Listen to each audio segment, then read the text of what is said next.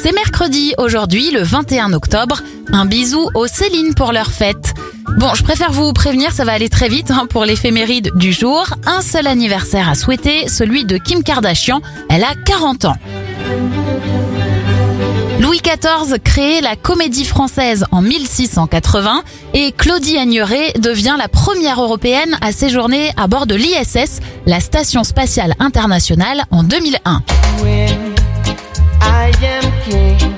On referme déjà l'éphéméride avec le titre numéro 1 en France en 1990, il y a 30 ans tout pile, UB40 avec Kingston Town. Belle journée à vous.